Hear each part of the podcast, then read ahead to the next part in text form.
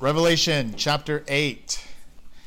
And then as you turn to Revelation chapter 8, uh, flip a few pages maybe and go to or scroll down a little bit. And we're going to end uh, on Revelation 11 15. And when I say end, we're just reading those two verses. We're not going to read all four chapters today. Um, my hope is, is that all of you uh, have read uh, th- these four chapters ahead of time. Uh, because if we were to read all four chapters, it'll be the entire time that we have allotted uh, to this message. And so I would rather just read the first and the last uh, verse. And so here we go Revelation chapter 8, verse 1. When he opened the seventh seal, uh, there was silence in heaven for about half an hour. And then chapter 11, verse 15. The seventh angel sounded his trumpet, and there were loud voices in heaven which said, The kingdom of the world has become the kingdom of our Lord and of his Messiah, and he will reign forever and ever. This is the word of the Lord. Thanks. In Greek myths, the character Telemachus, uh, which means faraway fighter, was a timid and diffident child. But as an adult, he defended the honor of those he loved and he became a fighter and a hero. And unlike his mythological counterpart, the fourth century monk Telemachus was anything but a fighter. Or perhaps it can be argued that his greatest fight was his effort to eradicate fighting. An ascetic hermit from, a hermit from the east and unknown except for his final act, Telemachus journeyed to Rome just in time for the victory celebrations. And after years of aggressive invasion from the continent, Rome had finally defeated the Goth king Alaric in, in northern Italy in 403. As was common in those times, extravagant gladiatorial contests were held in celebration of military victories. And the 20 year old emperor Honor, Honorius decreed that this particular celebration would be held in the 50,000 capacity Colosseum, a battleground named for the colossal 130 foot statue of Nero nearby. And the emperor uh, made famous for condemning Christians into and making them into human torches. If there was one place in all of Rome that a pacifist Christian might consider avoiding, the Colosseum was it. Telemachus, a rudely clad man of rough but imposing presence, resolved to interrupt, indeed to stop, the bloody contest in the Colosseum. Thousands had gathered that day. Cries of Habet hoc habet erupted from the crowds. He has had it they cried every time a fighter was mortally wounded. And in this atmosphere, Telemachus jumped from the crowd into the arena itself, no longer spectator, but became an activist, a peacemaker, and a preacher. Do not requite God's mercy, he screamed, in turning away the swords of your enemies by murdering each other. And certainly the, the crowd heard him, but the gladiators continued fighting and Telemachus ran between the gladiators, pleading with them to stop. And sedition, sedition, down with him, roared the crowd. This is no place for preaching. The old customs of Rome must be observed on gladiators. And still, Telemachus continued to turn from one encounter to another, stopping gladiators in mid fight. Then, Frustrated by the annoyance of one man interrupting the games, someone pulled a sword and thrusting it, Telemachus fell. Joining in, the crowd threw stones down from their seats to the arena below. And news quickly spread throughout Rome that the murdered man was Hermit Telemachus. Rome was shocked, as was Emperor Honorius that such a gentle man had been slain. Telemachus's courage and boldness to speak God's mercy and love changed the games forever. A man bent, bent on peace, Telemachus lost his life fighting in the grandest battleground of Rome. And soon after his death, gladiatorial battles were banned from the Colosseum. Wow. Telemachus had achieved the impossible. I want to remind you that we're going through the rest of Revelation and see how Jesus defeats evil, both in the seen and unseen. And we will be, and uh, uh, my hope is, is that so far you have been challenged to remember that the way of the Lamb is the way of peace that destroys evil, redeems the world, and calls us to reign with Him, much like the way that Telemachus lived his life. His perfect justice triumphs over evil. Therefore, following the way of the Lamb has implications for the way that we live in society, relate with others, and deal with injustice. And so, our hopes for this series are threefold, and they continue to be our hopes. One, that our eyes would be open to the spiritual realities of injustice Two, that we would come to see and know Jesus' righteousness that sets all things right. And then three, that we would step into our call as peacemakers and live in the way of peace. So there's this idea of your eyes being open to the spiritual realities that exist about injustice, that we get to see Jesus rightly, and then Jesus calls us into a step of obedience, and that we would take that step of obedience and live as peacemakers, making a way for peace. Now, I must admit, uh, Lauren can attest to this, that I come today with knots in my stomach and a weightiness on my own heart. And I feel like I can only imagine, like this way that I'm feeling, I, feel like it's the only way that I could imagine maybe my own wife was feeling like when she was about to give birth to our sons. There's this angst, there's this anticipation, there's this focus and a drive uh, within me to teach today. And I've been praying that this message, honestly, is a turning point for our personal lives and it's a turning point for Ecclesia City. Because what I want to do is I want to approach uh, all four chapters today. But the way that I want to do that is by first, I want to give you an outline of what is happening in these four chapters. And then I want to end by exhorting you in what we learn about these chapters. Okay? So, uh, part of this outline and what I want to do is you'll see slides, and the slides are going to contain the main ideas of the details that I will be giving you. Uh, if you desire, um, just let me know after the after the gathering while we're eating dinner. If you desire the details of the outline, I'm happy to email those to you so that you can kind of go through it. So here's what I want you to focus in on. If you're taking notes, try not to take the details down because those details are provided in the outline. But what I would want to encourage you to do is to write down the main ideas. Maybe it's what's on the what's on the slide, or it's maybe some things that the Holy Spirit is speaking to you in that moment. But I want you and my and I and I want to challenge you, exhort you, love you into uh, just honing in and focusing in to this because I think this is really uh, important. Now, let's jump in. You ready? Ready. See. All right. We're coming off of Revelation 7 where we see that we are a sealed and a secured people. And we're a sealed and a secured people that sing in the midst of all hell breaking loose, as we saw in the seven seals.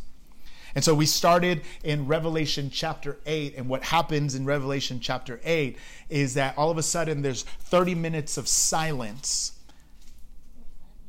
Uh, 30 minutes of silence, and in that 30 minutes of silence, what you figure out throughout Scripture is that anytime silence uh, is in Scripture, it means that there's about to be a significant judgment that is coming. And so 30 minutes of silence in heaven where worship is interrupted. Eternity stops. Angels stop. And there's 30 minutes of it. A minute of silence makes some of you squirm.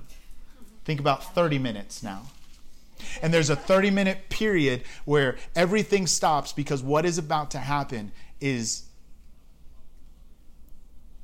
uh, so out of this world and seemingly so horrific that there has to be a pause to be able to take in what is about to happen. But we are introduced to the story by basically saying that um, uh, the angels appear and they take uh, incense from the altar and they put that together with the prayers of God's people, those that are under the altar in seal 5. And they put it together and they hurl it on the earth. And then there's lightning and peals of thunder, if you read in the first section of chapter 8. And so, what is happening here is, and we'll get into this here in a minute, but I, I think it's worth mentioning before we jump in uh, into the details that what is worth mentioning is that those that are praying in chapter 6 that are under the altar and saying, How long, Lord? Will you uh, take before you judge the inhabitants of the earth, those that have done this to us? They're taking those prayers and they're th- hur- being hurled onto the earth. And so, what is about to happen is actually answering, God answering the prayers of those that are under the altar. Wow. And so, here's the question then why judgment? I think every single one of us have this question. Judgment is coming. So, why judgment? So, like I mentioned, what happens here is an answer to the prayers of those that are under the altar in seal five. In in uh, in seal five, trumpets then begin to sound, and what trumpets are are a warning. Mm-hmm. Trumpets are always a sign uh, of a warning in Scripture. Uh, cry loud, spare not, blow the trumpet in Zion, right? Is what Isaiah would say. And so trumpets are a warning of, of, uh, of judgment, but they're not the total judgment. They're just a warning of judgment. And so it's important, honestly, as you read through this, to pay attention to mercy because the judgments are intended to bring about repentance, not to destroy. Because if you begin to read what happens in chapter 8, eight times the fraction a third is mentioned. Okay? And what this means is that this is a symbol, not an actual number, but it's a symbol of mercy because this is not two thirds, it's not one whole, it's a third. So it's a symbol of mercy. And and so, why judgment? Because it's an answer to of the prayers of those that are under the altar in seal five. And so, judgment for whom? Judgment is for the quote inhabitants of the earth. Now, let me break this down a little bit because I want to remind you and then I want to push you forward. I want to remind you that we saw in the church in Philadelphia in chapter 3, where Jesus promised the church that since they endured patiently, he was going to keep them from the hour of trial that was coming to test the inhabitants of the earth. Okay? And then in 610, uh, the inhabitants are, uh, of the earth are the ones that. Uh, the martyrs under the altar are asking God to judge. God, how long until you judge the inhabitants of the earth? And so, what we begin to see is that anytime the inhabitants of the earth, or whenever it talks about the rest of mankind is mentioned, it is usually followed by a description that they are those who are standing in the way of uh, uh standing in the way of the coming of God's kingdom, and that judgment is coming for them because they are resisting the kingdom of God. And so, what we see in chapter 9, verse 20, is that they are unrepentant after the sixth trumpet. We also see in chapter 11, verse 10, that they gloat and they celebrate the demise of the earth and the witnesses that God sends out. And these will be the ones that experience the woe of the voices in heaven, while, while um, those who have been sealed are spared. Okay? Tracking so far? So, when will the judgment take place? It is important to note that the seals uh, in chapters 6 and, and 7, or 6 and, and then 8, it's important to note that the seals are being seen from the perspective of the Big C church. Like the mm. church, whenever they look out into the world, what they are seeing are riders on horses coming to wreak havoc, a spiritual realm that is a reality. Mm-hmm. And it's the church that has an understanding of the spiritual realities of injustice. Mm. And so when the trumpets come onto the scene, the trumpets coincide with the seals, but these trumpets are from the perspective of the world. And so the same is true of the trumpets as it was about the seals. That these warning judgments get worked out in redemptive history today, even now. And they happen before Jesus' final uh, physical appearance.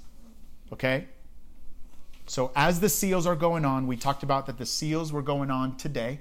This is this is uh, evil uh, unleashed on the earth. The trumpets now are from the perspective of the world, and what does the world see? What is the nature of the judgments? I'm glad you asked trumpets 1 through 4 are natural forces that are let loose. Okay? Tr- uh, trumpet one, hell and fire mixed with blood, and here's and here's the phrase: one third of the earth and its vegetation are burned. Trumpet two, a great mountain burning with fire is thrown into the water, and one third of the sea and its creatures and its ships are affected. Three, a great star, wormwood, which, which, if you're familiar with the plant, also called wormwood, you can take that and it's a poisonous plant. It's a bitter plant. It, it and it fell from heaven, and one third of the rivers and the springs of water are poisoned. And then trumpet four, one third of the sun and the moon and the stars are darkness, which means that they're disrupting the natural rhythms of day and night.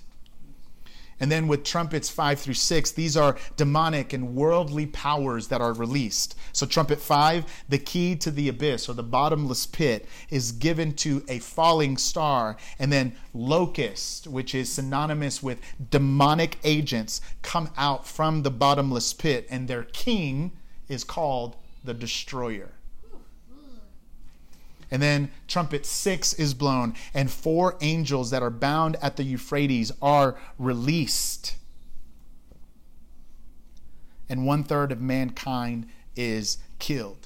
Now, let me explain the sixth one because in the sixth one, the Euphrates is in the direction from which the Roman Empire or Rome, Rome, living in the area where John is writing Revelation and directing Revelation to, the Euphrates is in the direction from which the Romans feared invasion would come to topple the empire. So in trumpet six, it's essentially talking about an army or armies coming towards you. And there's been a lot of like uh, Instagram post recently talking about how the Euphrates is drying up, and then there's like these angels that are about to be released, and they're hearing all these voices. Uh, I, listen, at the end of the day, here's what I know: that these are uh, that the Euphrates is only in the direction from which the Romans feared invasion would come and topple the empire. So it's the idea of war coming in. Okay. So then the question becomes what is the response to judgment? You see, chapter 9 and verse 6 talks about how death begins to be salt because the judgment that is coming um, is, is so um, uh, horrific that the inhabitants of the earth, those that are not sealed, begin to call out to death, and death begins to flee from them. And death flees and here's the reason why because God is seeking repentance. And so, what is this? This is sheer grace. That when you die, there is no opportunity for repentance. That's it. But death begins to flee because as judgment gets poured out, the reason why judgment is being poured out is so that you have an opportunity to repent. But what happens? A further hardening of the heart happens. And then we later see that there is some uh, repentance. I want to show you well, I'll, I'll, I'll stick to my notes here real quick. So then what we see is in chapter 10 is essentially a commissioning that is happening. And it's a commissioning of John and his role. And so here's what I'll say about chapters uh, chapter 10 verses 1 through 7, okay? This is heaven working out man's role in the drama of redemption. Because what we see is that there's a commissioning taking place that will be revealed as we move further into Revelation, and yet it's beginning at this point. Because in Revelation chapter 10, beginning in verse 8, John is given a task which we see is executed in the fact that he wrote Revelation to begin with. And what is the task? The task is for John to prophesy. Let me get to my Bible here. Then I was told, You must prophesy again about many peoples, nations, languages, and kings. He's given the commission to speak, to prophesy, to foretell, and not just forthtell, but it's primarily a foretelling, as we've learned. And then what happens in chapter 11 is really interesting because chapter 11 is almost like chapter 7. If you remember what we said about chapter 7, chapter 7 is like a, par- a parenthesis, it's an interlude, a deeper understanding of what is happening to those that are under the altar and who those are. Chapter 11 then is actually a deeper understanding into the commission, into the work that John has been commissioned for. And what we see then is this idea of 42 months, 1,260 days. If you're doing the math, that is three and a half years. Now, it's important to state that because what we find in Revelation chapter 12, which we'll get to, uh, is that the dragon goes after a woman, uh, after a virgin who happens to give birth to a son, and he goes after this woman for three and a half years. So this time frame of three and a half years, 1,260 days or 42 months, is symbolic of the time between the time that Jesus is born and whenever he returns. and what we have identified as the as the time as the resistance we see between the kingdom of God and evil in between that time. Then we're introduced then to these two witnesses, okay? These two witnesses in verse 3 of chapter 11 are said to be clothed in sackcloth. Anybody remember what sackcloth means? Mourning. Someone's died. What, what's another? Say again. Fasting. Repentance. repentance. Thank you. That's what I was looking for. You all are right, but I was looking for repentance. So, sackcloth is a sign of repentance. And it's also, if you remember John the Baptist, what did he wear? Camel clothes. And underneath it was sackcloth. Prophets would wear sackcloth because it was the clothing of a prophet. So not only are the two witnesses given the commission to prophesy, they are wearing sackcloth. They are wearing repentance, and their their message is one of repentance. So they're preaching repentance and they're living repentance. And then there are two lampstands in verse 4. The lampstands, as we already know, uh, are, are identified in Revelation chapter 1 to be the church. And we know that with lampstands comes fire that light up the lampstands, which we've identified as the fire of the Holy Spirit. But what about the two olive trees? Also in verse 4.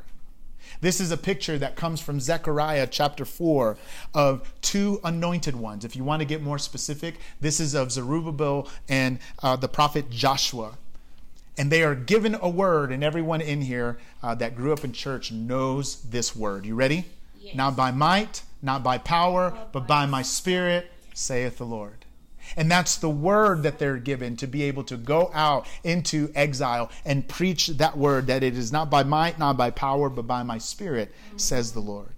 And they are to go out, if you listen, if you if you pay attention to the descriptions of the way that they ought to go out, they go out like Elijah because they're able to call fire down from heaven or cause there to be no rain by through what they are prophesying and they are to go out like Moses, where they are able, in verse 6, able to uh, uh, turn water into blood.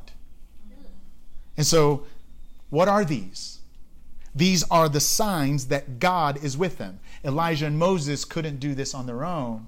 They had to be empowered by the Holy Spirit. It says that the Holy Spirit of God came upon them and they were able to do these wonders. And so these are signs that God is with them, and the power they are able to exert is due to the empowerment of the Spirit. Are you following so far? Yes. Okay. Two. So, why two olive trees? Why two witnesses? Why two lampstands?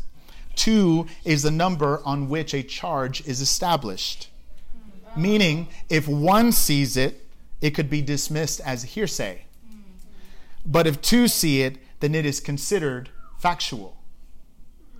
And so, lampstands, olive trees, and witnesses are a picture of the church full of the Holy Spirit, burning brightly with the fire of God, establishing that what they are prophesying is true.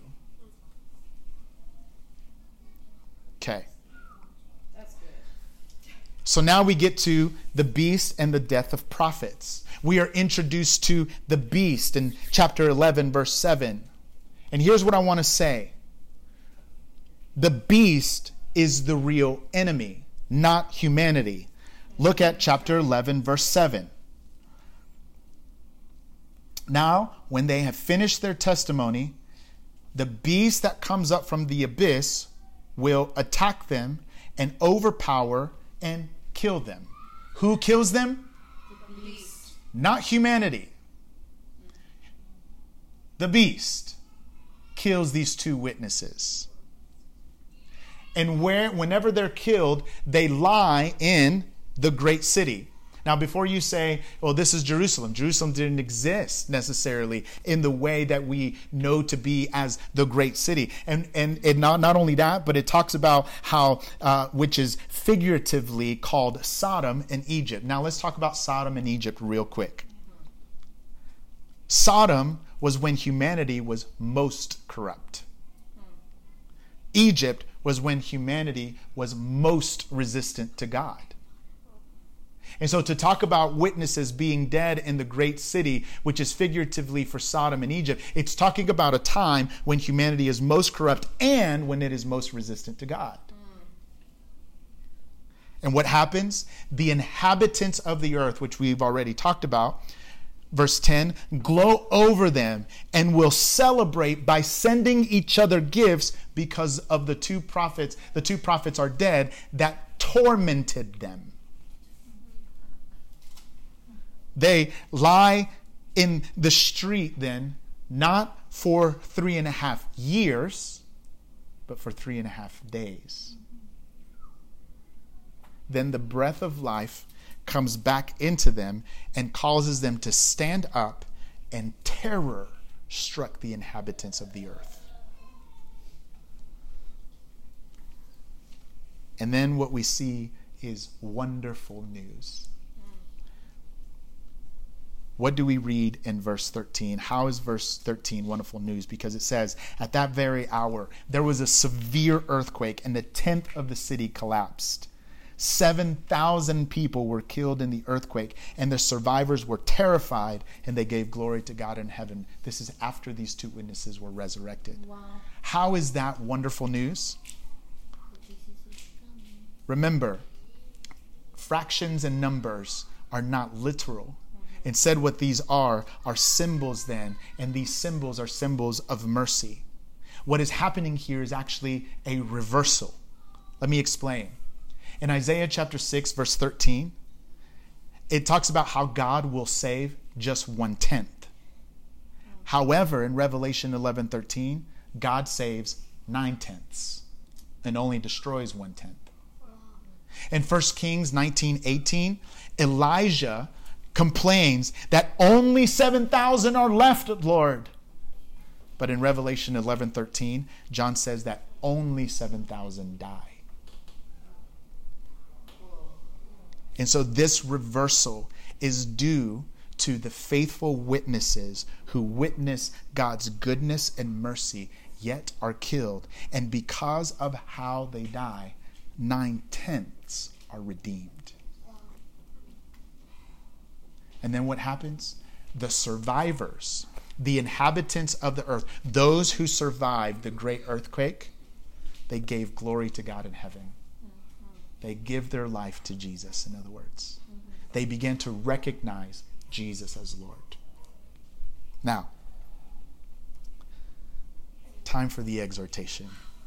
Are you ready? Yes. I love this part. Revelation 8 and 9, we get the picture of an angel coming and taking incense from God's altar along with the prayers of those under the altar and hurling it upon the earth. Excuse me. And what we see next is the trumpet of God's warning judgments that are beginning to sound. This is warning, not, not total judgment, right? And so we said that these were warning judgments getting worked out in history. And these judgments come from in the form of natural disasters, devastating crimes, demonic works, and war so that all the inhabitants of the earth, those that were not sealed, those who had not placed their trust in Jesus, would repent. And so the warning judgments, honestly, are the prayers of God's people for God to judge getting answered. Your prayers and my prayers, saying, How long, O Lord? Come, Lord. Do you see what's happening around us? Mm-hmm. And this is God's response to our prayers. But rather than coming to kill and destroy humanity, essentially doing what maybe our hearts desire an eye for an eye, a tooth for a tooth, which is what we want. Because they've martyred our people, they've killed us, they're persecuting us, God. Jesus instead shows up by offering mercy and a chance to repent. Wow. And this is his perfect justice. He isn't destroying all of the earth or two thirds. He's only causing judgment to come upon a third. This is his perfect mercy. And yet, one of the most, if not the most devastating verses in scripture that I've that I read in the Bible is that after warning judgments sound and these judgments come, mankind still didn't repent. As a matter of fact, they did not stop worshiping demons and their idols. This is verses 20 and 20, 21 of chapter 9. Nor did they repent of their murders, witchcraft, sexual immorality, or thefts. Now, let me stop here and bring this up. This right here is the time that we're living in. Like, look around you. This is what you see and experience each and every day. So, what we see throughout chapters 8 and 9 is God allowing warning judgment to come upon the earth. And we see the spiritual kingdom of God at work in physical redemptive history.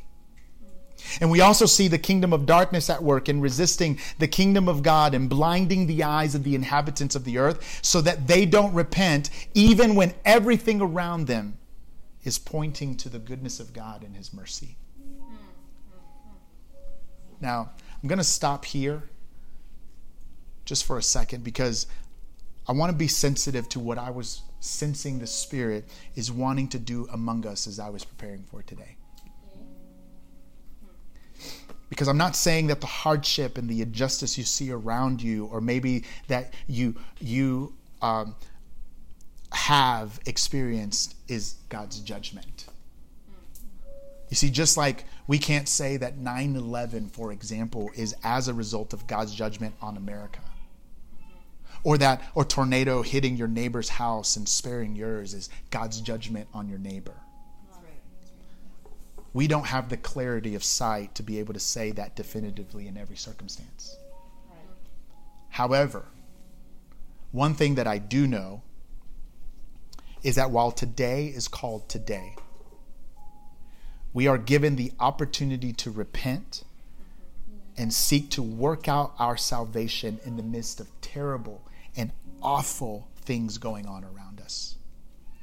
We are given the opportunity to allow the Spirit of God to search, to dig deep in our souls, and find those nooks and crannies that we try to keep hidden from everyone. But we know that they're there. And if we know, God surely knows. Yeah. You don't have to keep that hidden. And you don't have to fight alone. You know why? And this is something that I love to say that I learned from another pastor of mine. The cross has already outed you. You're able to bring it to the light and allow God to do the deep work to set you free because there's nothing, there's nothing that, uh, the, the, in other words, the cross has covered all sin. It didn't exclude some and then kind of die for others. No, he died for how many sins? All. All.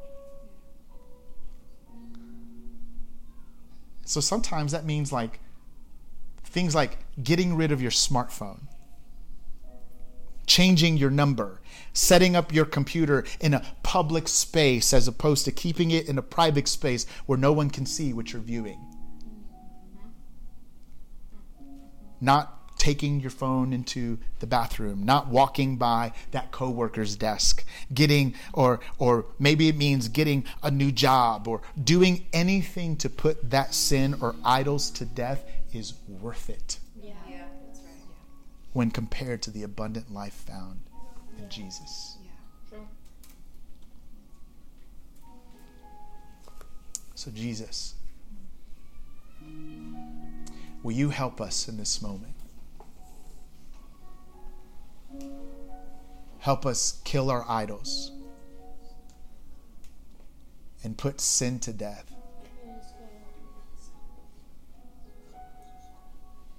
And show us where we need to repent and walk it out in glad submission to you.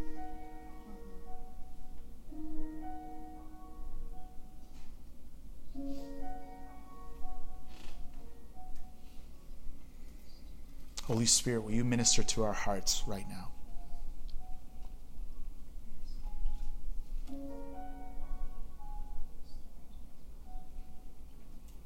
Will the light of your conviction shine on these areas that we've tried to keep hidden from you?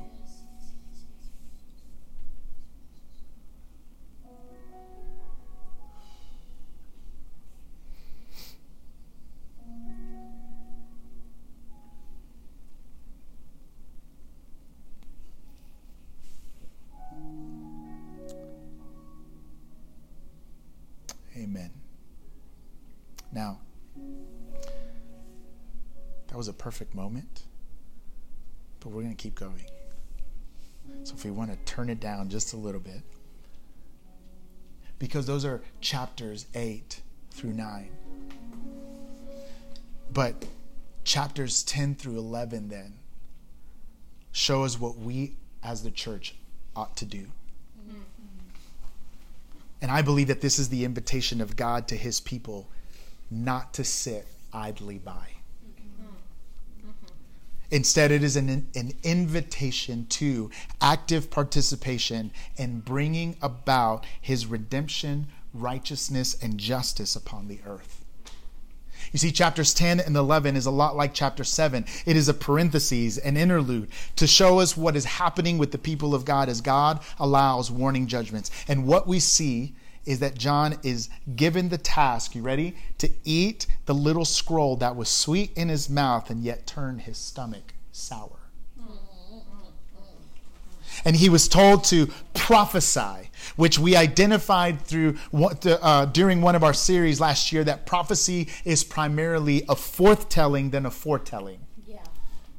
And so, guys, I'm just going to be really honest with you. I love the Word of God, yet my stomach today has been in knots because of the nature of this message.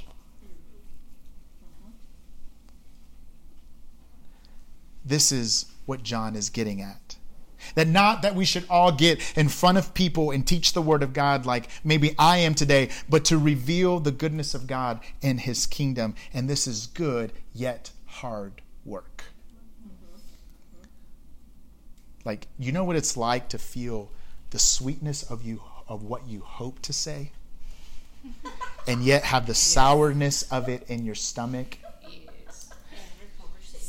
like I, have had these conversations uh, with many of you in here. Like like I'm going into it knowing, man, this is sweet. This is the goodness of God. But man, my stomach is sour and in knots because this may not be easy to say. Oh, yeah, that's right. Or maybe as you're going up and the Holy Spirit prompts you to say something to a complete stranger you know that it's sweet. It's sweet in your mouth. And yet, as you're walking up to that complete stranger who, who you know nothing about and knows nothing about you, there's this sourness in your stomach because you're saying, ah,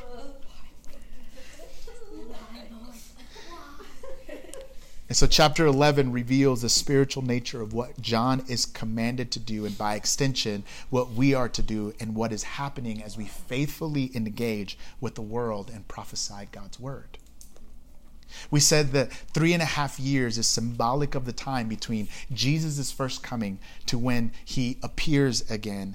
And in that time, or, or rather in this time that we're living in, what we see is the opposition and the clashing of kingdoms that exist between the kingdom of God and the kingdom of Satan.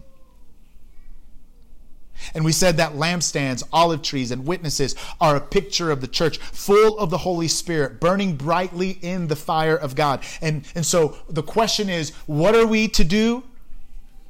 We ought to be clothed in sackcloth. This means that we live a lifestyle prophesying repentance and living out repentance ourselves. This is our kingdom lifestyle. We talked about how the people of God are also to be praying, Jesus, come. Like the greatest weapon we have is to pray. And, and Jesus, would you please come? And then we learn in chapter 7 that we are a people who have a song to sing in the midst of really difficult hardships. So pray and singing. And here is what is it gets added. What gets added to us is a message of repentance. That in the midst of our praying, in the midst of our singing, we call the inhabitants of the earth, those who have not been sealed, those who have not placed their trust in Jesus to repent, and we do so full of the power of the Holy Spirit that empowers us to be witnesses to the kingdom of God and what Jesus has accomplished. And here's the truth is that we were born for such a time as this. In the middle of Sodom and Egypt, where people are the most corrupt, where people are the most resistant to Jesus and his kingdom. But now let me let, let me pause here and just give you a fair warning. The hardship, this resistance, is not against like humanity. It's not against you. Because Revelation 11 introduces us to a real enemy. And this real enemy is the beast the Antichrist. And the spirit of the Antichrist is at work in society and in the unrepentant.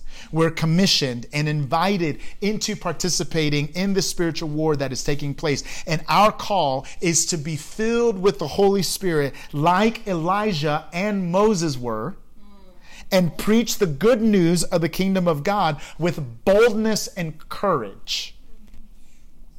I mean, Stop to consider the implications. If we are to stand against the injustices happening in our society, we are to do so with truth and the courage and boldness that comes with that. And that is not and that is going to not only be sweet in our mouth, but it's going to be bitter in our stomachs. The bitterness is why it's hard. But it's necessary to watch the video that captured the nonviolent protesters crossing the Edmund Pettus Bridge and the chaos that ensued during the civil rights movement. If you haven't watched that video, it's essentially nonviolent protesters walking across one side of the bridge in Alabama to going towards Selma. And what happens is that on the other side are policemen with batons and, and tear gas, and they begin to beat and tear gas these violent non uh, these violent non-violent protesters coming across the bridge. And you get this bitterness in your stomach. It's why it's hard but necessary. And I'm going to speak to my boy here, uh, Alex. It's hard to watch the president of El Salvador speak with courage and boldness against the gangs that have ravished El Salvador for so long and simultaneously give an answer to the critics from other nations. It's why it's bitter but necessary to listen to the stories of the abused and marginalized and also work in their favor. It's bitter but necessary to stand against injustice and allow God to bring about his perfect justice. Yes. And consider this the beast will be so successful at waging war against the bride of Christ that it will seem as though the church is dead and not alive as though it no longer has any influence, power, or position. So much so that those that refuse to repent, they will gloat and celebrate by sending each other gifts because the church is no longer tormenting them. Tormenting? Yes. This is what the message of true repentance does. It torments the kingdom of darkness. It pricks the conscience. Yeah. Why does prophesying good news torment? Because the good news confronts the idols we have. It confronts the idols of society and the idols of nations.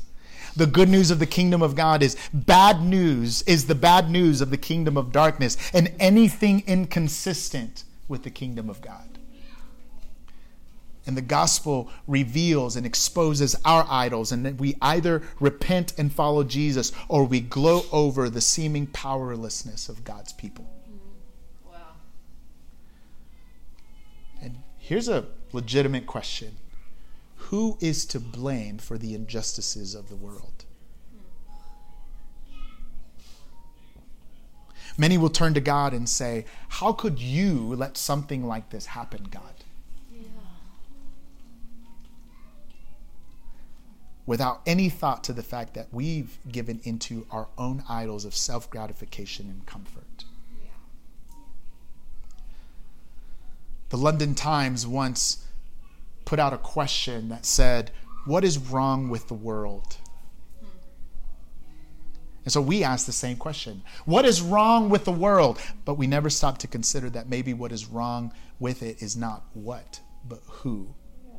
And that the answer to that question is actually revealed in the mirror that we look at.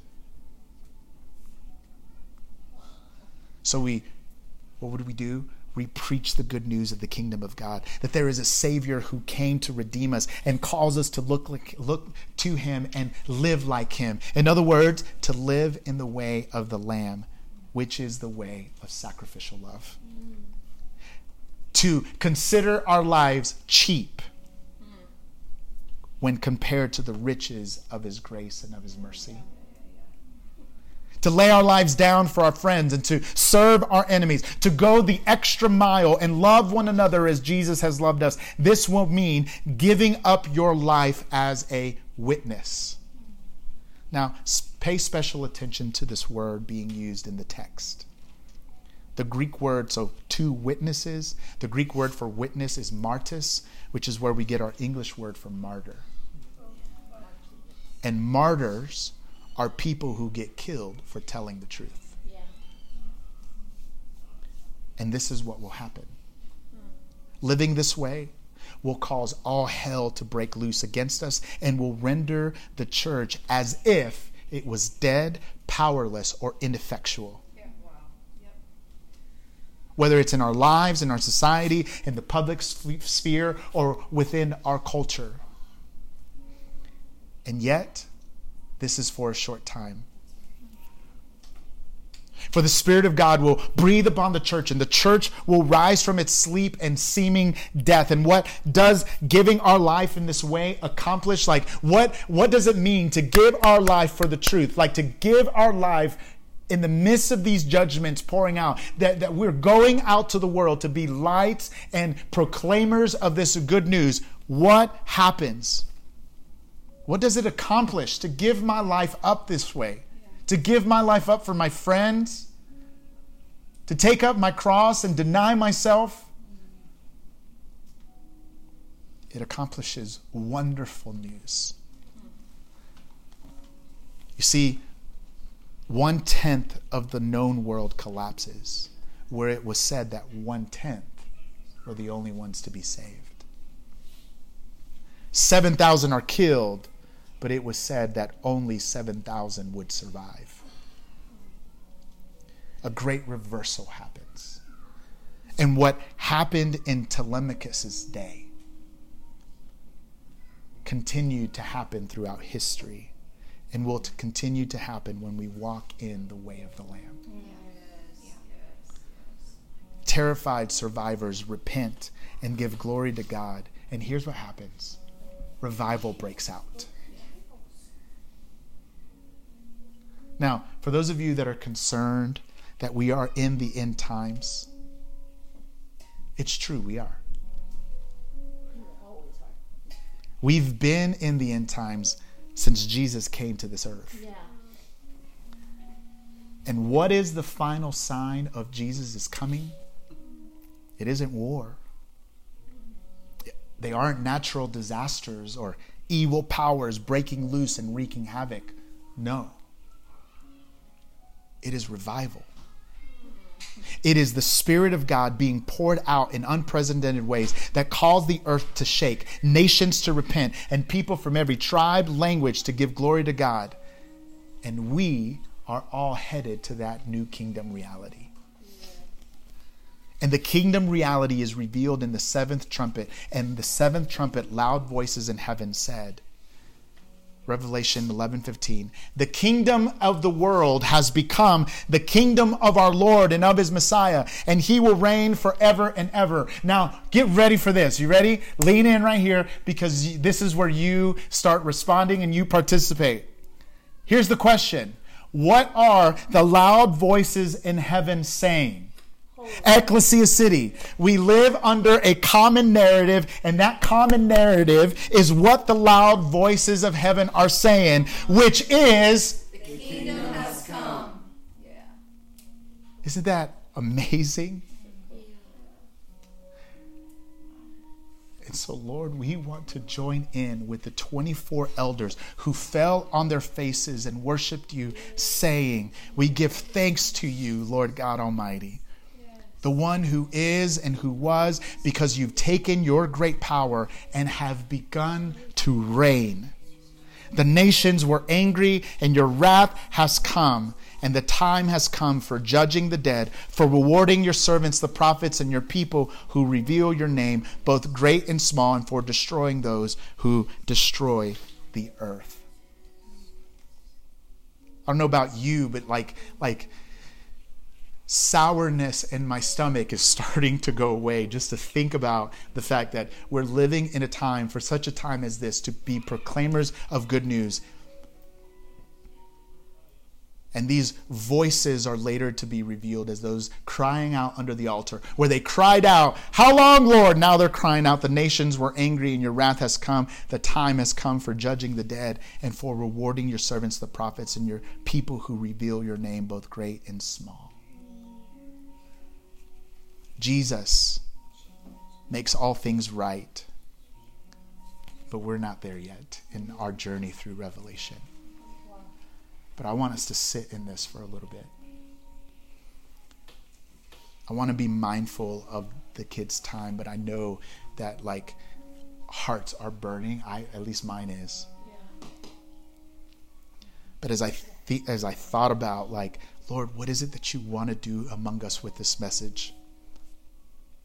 I think the, there's a question and then there's an exhortation here. And the question is Is there a reluctance to repent in certain areas of our lives? Now, here's what I'll say about this question.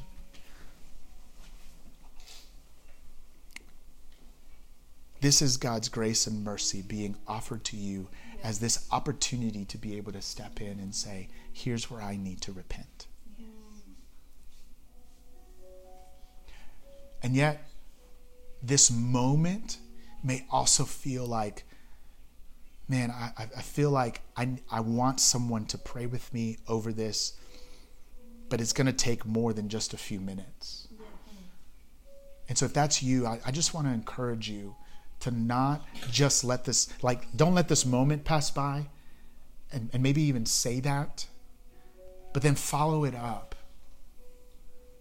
Say, hey, brother, hey, sister, I, I just would love to work this out together. Yeah. And what you do then is you pray, like you repent in this moment, but then there's opportunity to be able to work it out and to do so with boldness and with courage yes. and with time. But I also want us to be filled with Spirit. Yeah, yeah. And to pray, Holy Spirit, come and knowing that being filled with the Spirit means that we are empowered to be witnesses in the world. But you shall receive power when the Holy Spirit comes upon you, and you will be my witnesses in Judea, Samaria, and all of Jerusalem, even unto the ends of the earth, is what Jesus' promise was when he promised that the Holy Spirit would come upon you. So being filled with the Spirit, I know sometimes in, in charismatic circles or those that grew up in charismatic tradition can mean like, man, there's some crazy things that could happen whenever the Holy Spirit fills you. But here's the main thing that you need to know. That this is not about crazy things happening. This is about the empowerment of the Spirit being put on you, coming up on you.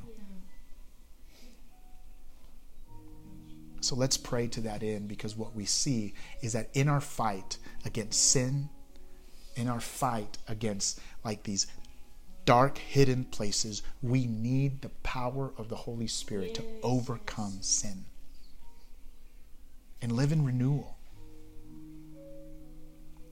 So I'm going to ask that we all just prepare our hearts, and I want to do that by taking communion. And so, Jesus, we thank you for what you have done breaking your body, shedding your blood for us.